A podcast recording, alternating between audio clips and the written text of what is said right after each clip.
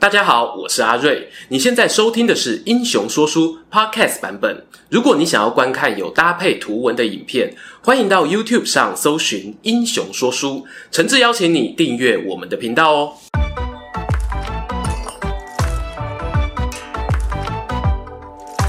Hello，英雄说书的观众朋友，你们好，我是说书人阿瑞，替大家带来精彩的英雄故事。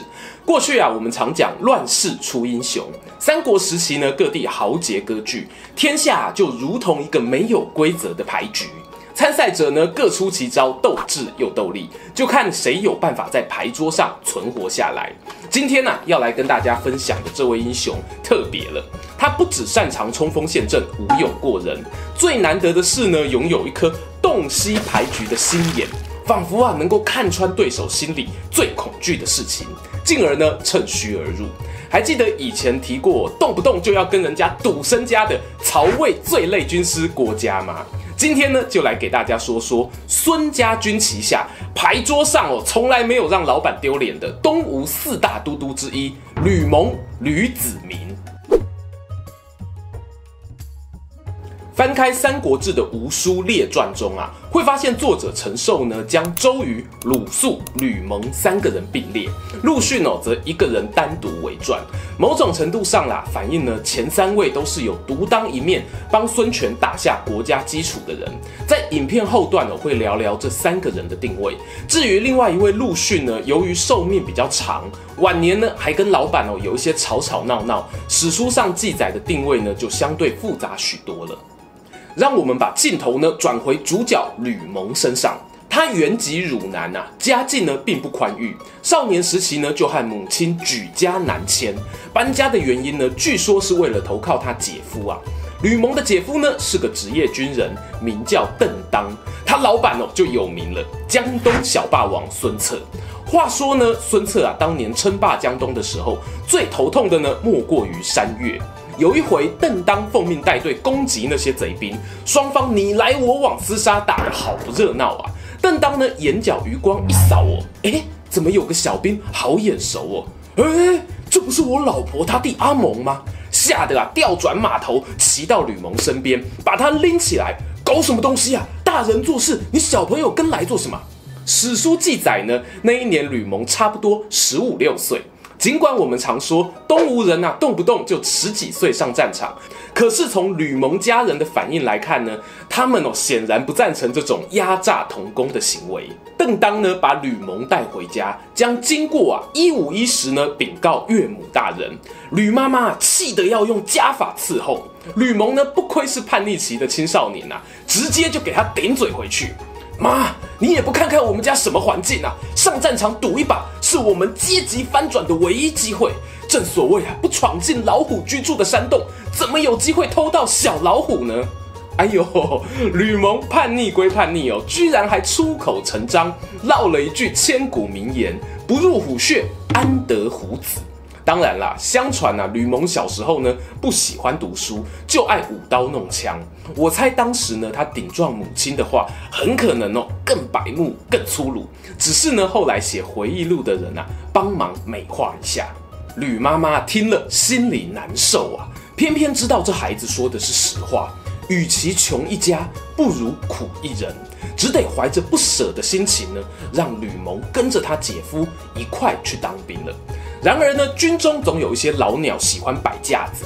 有个老兵啊，就照三餐去呛吕蒙啊，你毛都还没长齐，想偷什么小老虎啊？不要被虎吃掉，我就不错了啦。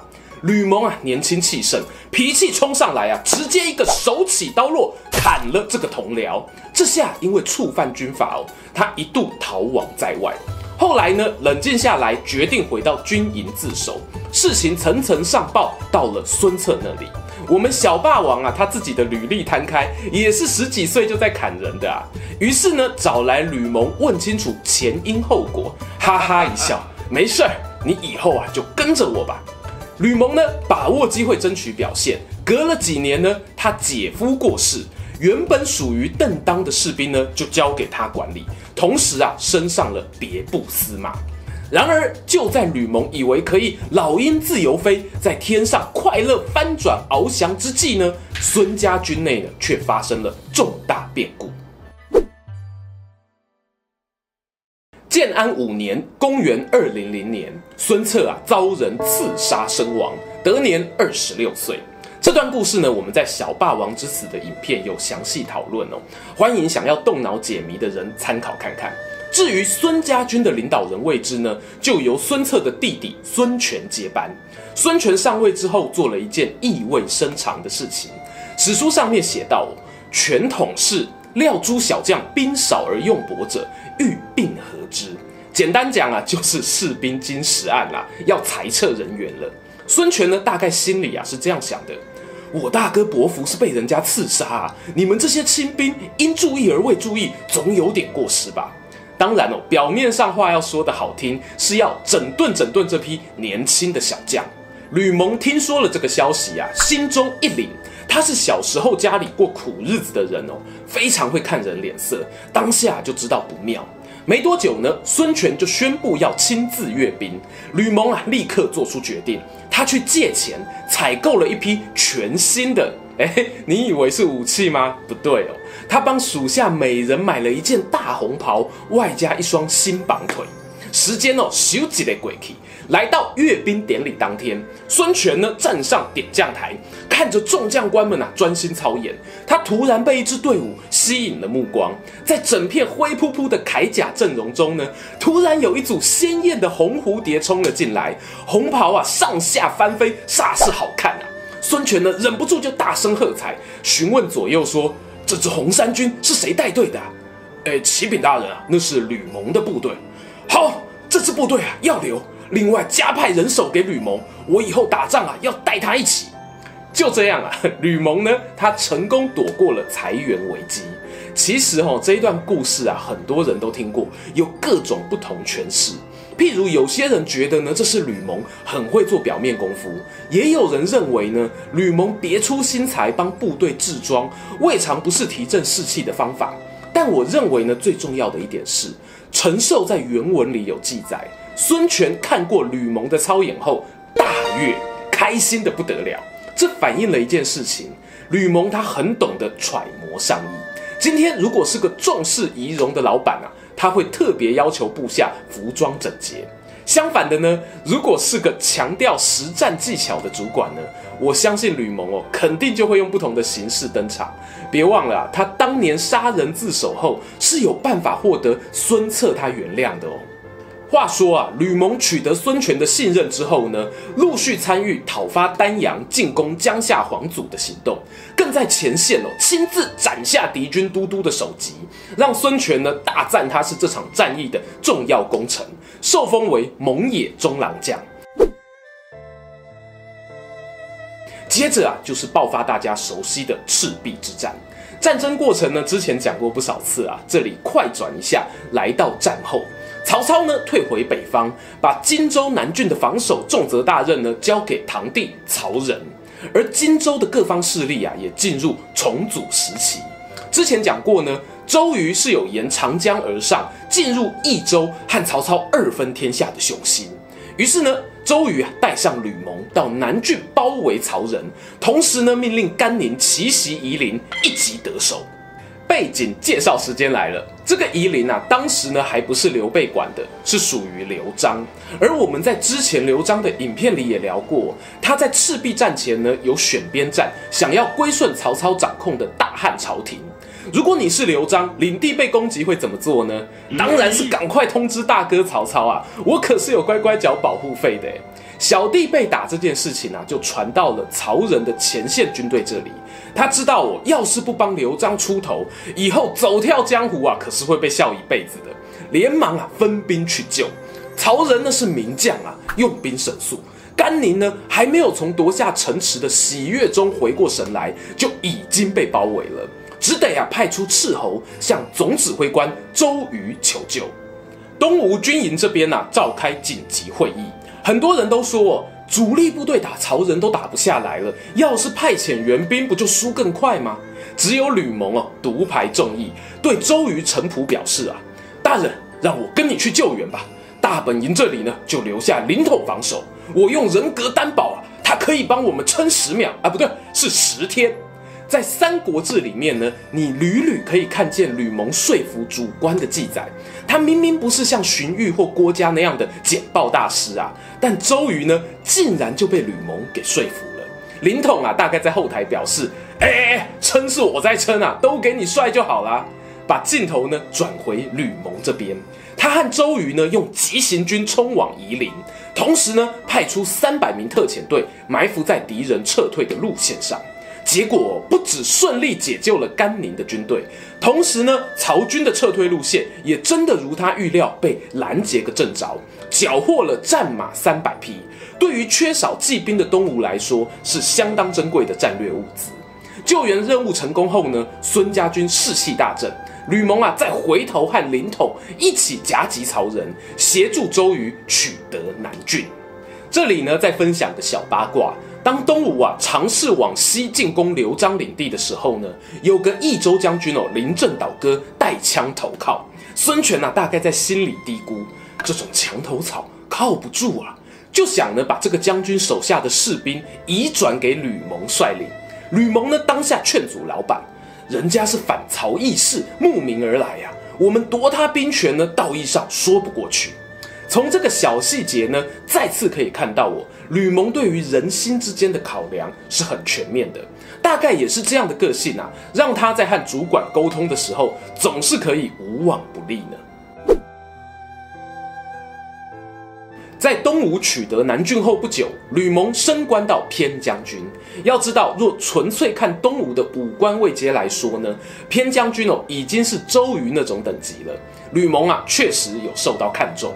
不过天有不测风云，周瑜呢年仅三十六岁就因病过世，鲁肃呢接下荆南总指挥的位置。此时的荆州呢由孙权与刘备的势力瓜分，刘备那边的荆州总指挥则是关羽。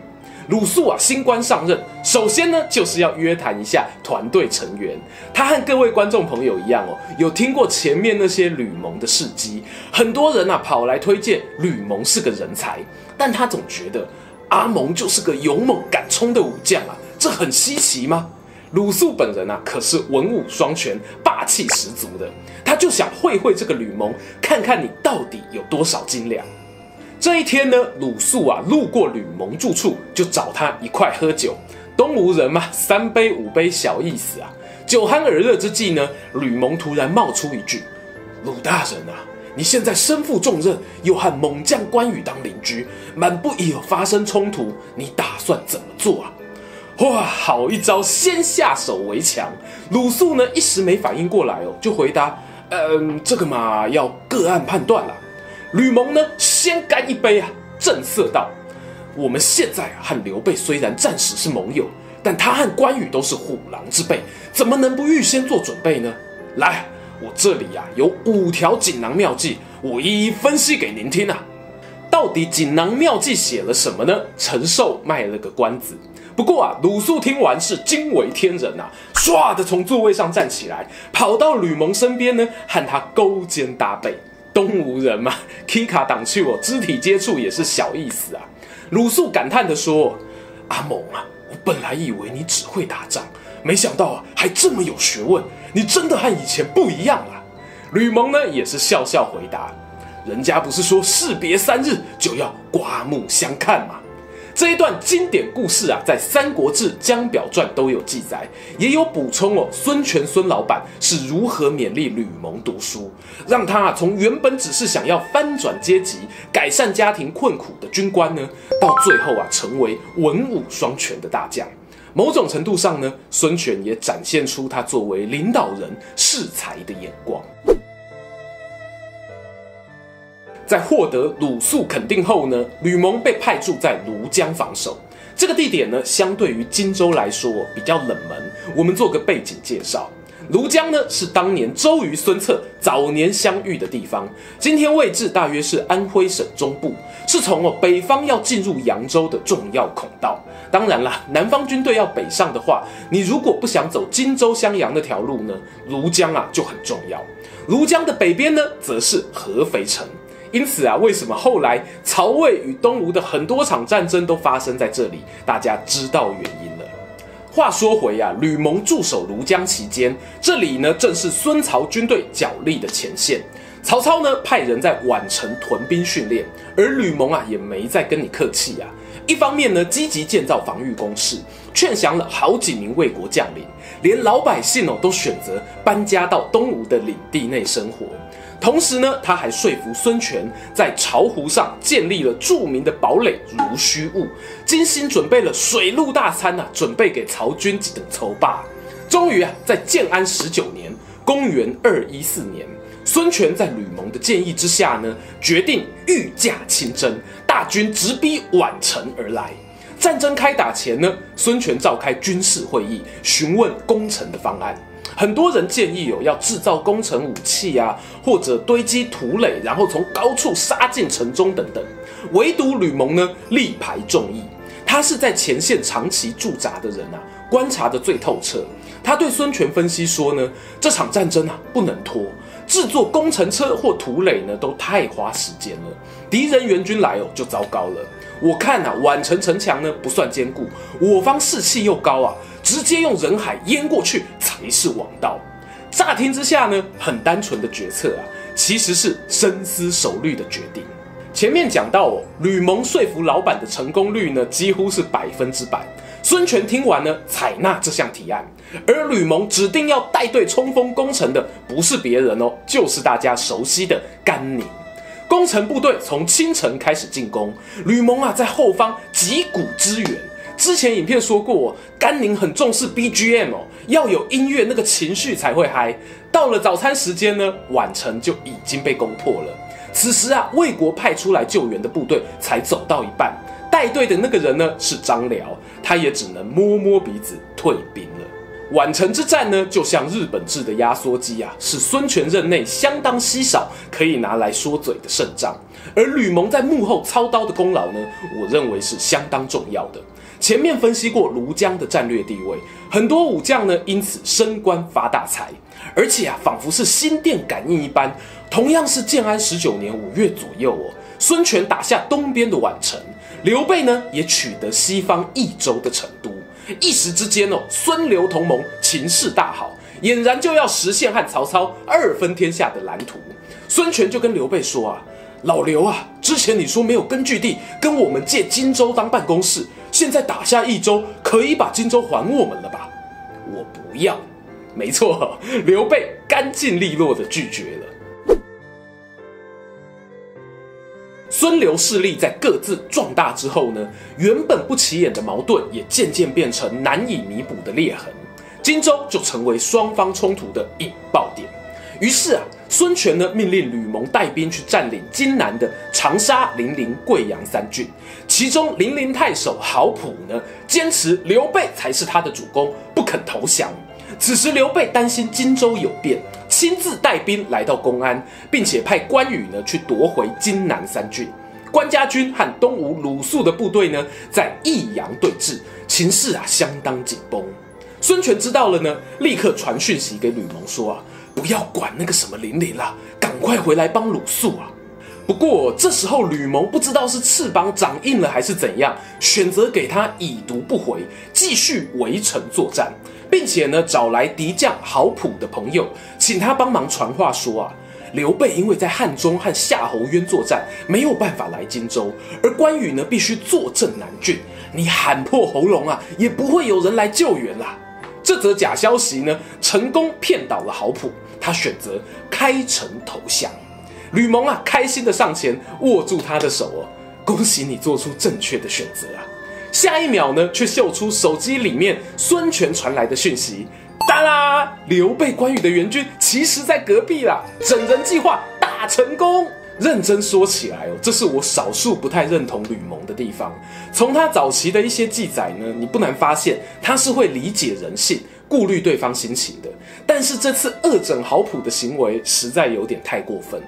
不过呢，孙刘双方的冲突后来在鲁肃居中斡旋之下，决定各退一步，以湘水为界，划地和谈。然而这短暂的和平呢，仅仅是暴风雨前的宁静。没多久，鲁肃过世，吕蒙呢接手了他的兵马。同时再次上书孙权，表达自己对于现今天下大势的战略想法。他提到哦，关羽呢是当代难得的骁勇战将，而且刘备也有图谋荆州的野心。今天之所以还没跟东吴翻脸啊，只是因为顾忌我们现在兵强马壮。倘若有天大王老了，我也不在了，要怎么对抗他们呢？不如先下手为强，偷袭关羽吧。这番话呢，现在听起来有似乎有点离奇的意味，但对于孙权来说是很有说服力的。特别是呢，他想起当初吕蒙劝他打宛城，最后也是胜利收场。几经思量后呢，他同意了吕蒙的规划，命令他前往路口镇守，伺机而动，夺取关羽的地盘。建安二十四年，公元二一九年，关羽呢率大军北伐襄樊。这个时候，洞悉人性的大师吕蒙决定行动了。他对外宣称自己生了重病，必须返回建业，推荐陆逊代替自己的职位。从事后结果来看呢，这个重病哦其实不是假的，吕蒙很可能是在跟时间赛跑。倘若有天我不在了，谁来实践过去周瑜大人、鲁肃大人的伟大梦想呢？吕蒙用自身的疾病当做情报战，降低了关羽北伐军的戒心。关二哥认为啊，吕蒙一走呢，东吴不足为惧，就调动了南郡的后备兵力，全力攻打曹操。再来的事情呢、大家都很熟悉了。吕蒙呢，挺着回光返照的身体，秘密来到前线。他率领一批士兵，身穿白衣，假扮成商人，渡过长江，骗过关羽在长江边设下的安全卫哨，以迅雷不及掩耳的速度袭击公安与南郡。当时这两座城池呢，是由傅士仁与糜芳两位将领防守。糜芳本身还是刘备的小舅子，就是国舅啦。照道理讲呢，应该会死守到底。不过吕蒙呢，秉持一贯的风格，为了达到目标，可以不择手段。他再次使用假消息迷惑敌将。先是对傅士仁说啊：“我是靠着内应才来到这里啊，你不用做无谓的抵抗啊。”傅士仁心想。对啊，保全警报没响，国舅的援军没来，这肯定出大事了。这样前线的关羽将军怎么办呢？在各种纠结的情绪下呢，他含泪开门投降。吕蒙紧接着呢，快马加鞭哦，挟持傅士仁到南郡城下，以此要挟糜芳。你就别挣扎了，队友都投降了。糜芳眼看大势已去，同样放弃了抵抗。这就是著名的。白衣渡江的典故，今天呢、哦，碍于时间的关系呢，我讲个简单版。想知道更详细的过程呢，大家也可以到柳玉的频道欣赏三国最神奇的一次奇袭那支影片。回过头想哦，吕蒙要是没有选择这种智取的方式，而是用军队围城硬上，很可能呢，结局会大大的不同。前面提到，这时候呢，他其实生命的火光已经燃烧到尽头。在病危的时候，仍然能做出精准的判断。与其说是强大，我更愿意称他是可怕。取得荆州南郡后呢，吕蒙尽管俘虏了关羽和敌军士兵的家属，他仍然善加照顾，甚至呢发放衣物粮食给百姓，尽力整肃军纪。因为他知道哦，自己并不是堂堂正正攻下城池，倘若关羽回师防守，战场上瞬息万变，随时可能会翻盘。终于呢，吕蒙坚持到孙权大军开道，将关羽逼退麦城，成功俘虏了这一位三国时代最出名的大将，平定了荆州。战争结束，孙权呢封吕蒙为南郡太守，打算进一步实现当初两人的约定，称霸长江，一统天下的战略。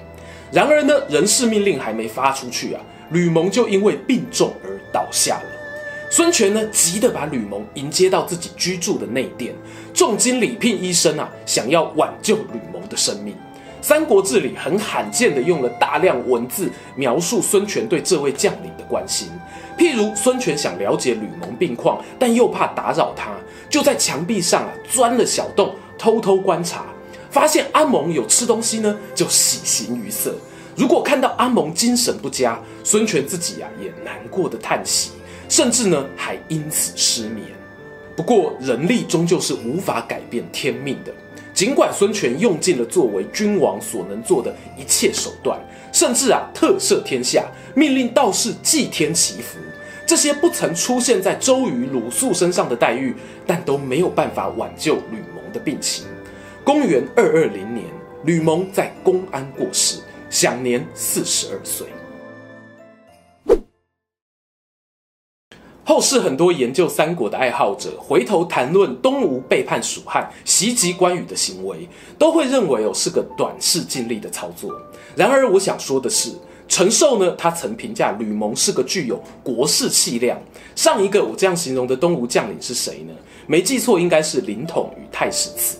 这类型的将领啊，往往都有一个梦，他们永远呢在跟时间赛跑，永远呢想要把有限的人生活得更精彩。今天影片里有提到我，周瑜、鲁肃、吕蒙三个人是被陈寿放在一起看的。周瑜呢，陪伴孙策打下江东初期的领地，鲁肃用弹性的外交政策促成孙刘联军，也尽力的呢延缓双方冲突发生。在前面两位的掌权之下，吕蒙其实没有太多机会在战略层次上做出贡献，但几乎啊只要是言出都必中。而且呢，他人生最后参与的荆州奇袭战，某种程度呢更是打下了孙权在位期间最重要的领地基础。自此而后呢，我会认为东吴的扩张力道就渐渐停滞下来，少了那么一点可能性。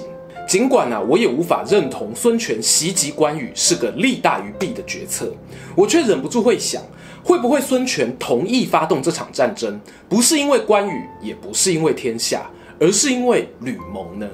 那是他们俩最后一次有机会同心协力完成任务，能够让孙权日后想起吕蒙的时候，心中啊少一点愧疚与后悔。阿蒙啊，你安心的走吧，我会记得曾经和你打过精彩的一仗。毕竟啊，人生除了追求胜利，还有那些重要的回忆。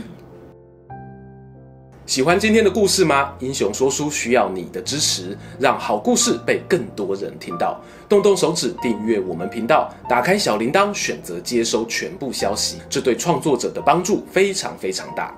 如果你还想要给我们更多鼓励，也可以扫描加入会员 QR code，用每个月一杯咖啡的钱赞助我们的内容创作。